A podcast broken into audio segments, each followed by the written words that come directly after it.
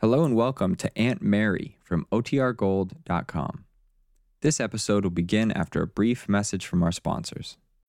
When you need mealtime inspiration, it's worth shopping Kroger, where you'll find over 30,000 mouthwatering choices that excite your inner foodie. And no matter what tasty choice you make, you'll enjoy our everyday low prices, plus extra ways to save, like digital coupons worth over $600 each week. You can also save up to $1 off per gallon at the pump with fuel points. More savings and more inspiring flavors make shopping Kroger worth it every time. Kroger, fresh for everyone. Fuel restrictions apply.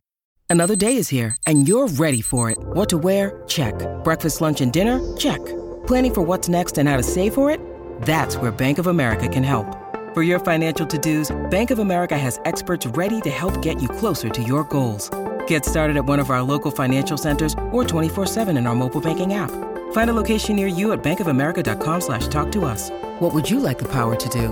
Mobile banking requires downloading the app and is only available for select devices. Message and data rates may apply. Bank of America and a member FDIC.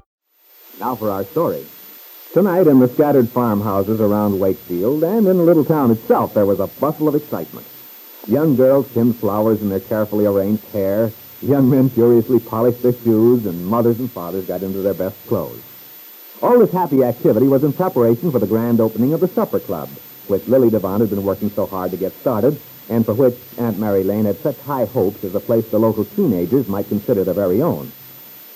Bill Meade had called for Peggy Douglas, his fiancée, in a brand new Ford sedan. He was wearing the same dark blue suit he'd had before he went into the Army, and although it was a little snug across the shoulders, still looked very handsome in it. And Peggy was waiting for him, lovely in a white dance frock with a long, full skirt. Now, as they get into the new car, Bill starts the motor. Listen, Peggy. Pretty smooth, isn't it? Oh, it sounds wonderful. Oh, boy, it's a relief to have a decent car again. Mm, listen to that purr. It sounds fine. Not that I know anything about the insides of a car. Well, guess we better get started, huh? well, we're a little early. Do you think Hal and Mary will be ready? No. They are. It won't matter. Hey, is Randy going in with Aunt Mary and Lester? Uh-huh. Or he's not taking a girl, Anna? No, I guess not. Well, he probably intends to spend most of his time with Lily anyway. Yeah, I suppose so. But I imagine she'll be pretty busy. She has to see that everything runs smoothly. And I believe she intends to entertain as well, so she'll have her hands pretty full. Yeah. Hey, I'm really looking forward to this evening, aren't you? Oh, you bet I am. We ought to have a swell time. Well, according to Lily, the place looks very nice. Oh, gosh, but I hope it'll be a big success. Aunt Mary's had her heart set on this scheme for an awfully long time. Well, I don't see any reason why it shouldn't go over. It certainly won't have any competition. There's nothing like it in town. Yeah, I know. Some people get used to the idea of it. I talked to Carla on the phone today. Hmm? She was so excited about going. Yeah, I'll bet she was. Well, she told me this is the first dance she and Mario have been to since they were married. No. I'll be darned. Well, you know how Mario's always been. He never wanted to go anywhere. At least not anywhere that meant people would be looking at Carla. Hmm. No, I think you and I can help those two a lot. What they need more than anything is friends. Real friends. Oh, sure they do. it's a good thing Mario got over being mad. I hated the guys being sore at me, especially when it was caused by a crazy gossip. Yeah, You know, I still can't figure out how a rumor like that got started. neither can I. And That's no use trying to understand it, Bill. Just one of those things that happens. Yeah, I guess so. Somebody makes an offhand remark, not meaning anything particular by it. And then the next person repeats it and adds something of his own. And before you know it, there's a totally false story going around, being repeated as gospel truth. Yeah. It's the best thing is not to pay any attention to it. Just let it die out by itself. And so far as Carla and Mario are concerned, we don't need to worry about that anymore. Oh, I sure hope not. I like them. They're nice, simple, down-to-earth kids. Mm-hmm. We can have a lot of fun together, the four of us. Yes. And I say, we can help them a lot, too. We take them around with us and get them acquainted with people. I, I think that's what they need. Well, tonight ought to be a good time to start. I imagine everybody in town is old enough to walk or be there. Mm. That's people haven't talked about anything else all day. I know. And uh, let's sort of keep an eye on Carla and Mario, shall we? I mean, to be sure they don't feel lonely or anything. all right, uh, gosh, you're turning into quite the little fixer-up.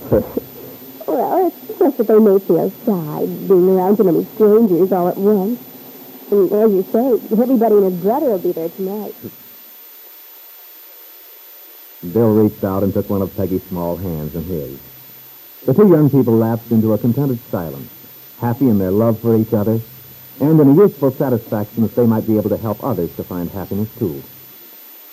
But at that same moment, in the bedroom of his big house on 11th Street, Ben Calvert was preparing for the evening's affair. Ben, it was a threat to the happy future Bill and Peggy hoped for. Oh, confounded Jesse. A lot of foolishness, my climbing into dinner clothes for an affair like this. Now, Ben, don't be cross. After all, you're the most important man in this town. Someone has to carry on the traditions of civilization. Well, if there's anything civilized about a shirt that's stiff as a board, a collar that practically chokes you, and a hot, uncomfortable coat, I'd like to know what it is. Oh, darling. Stop complaining. You look very handsome. Yeah, I can imagine. Really, you do. You might return the compliment. What? You haven't even looked at me. Oh, well, Jesse, you, you do look striking. that dress that you off just right. Ben, this isn't what you call a dress. It's a gown. Well, what's the difference? You'll understand when you see the bill. Oh, well, it does you proud, Jesse. Whatever it costs. I wanted to be a credit to you, Ben. I thought we should let this town know we're not ashamed, that we're not afraid.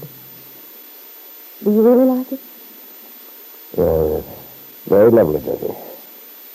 Shoulders like a young girl, smooth and so white.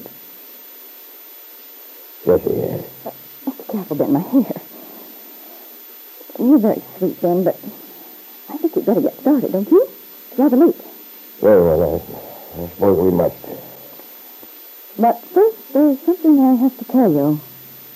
I've been postponing it, but I feel I can't any longer. No? What is it, Jesse? Let's go downstairs, Ben. If you're quite ready.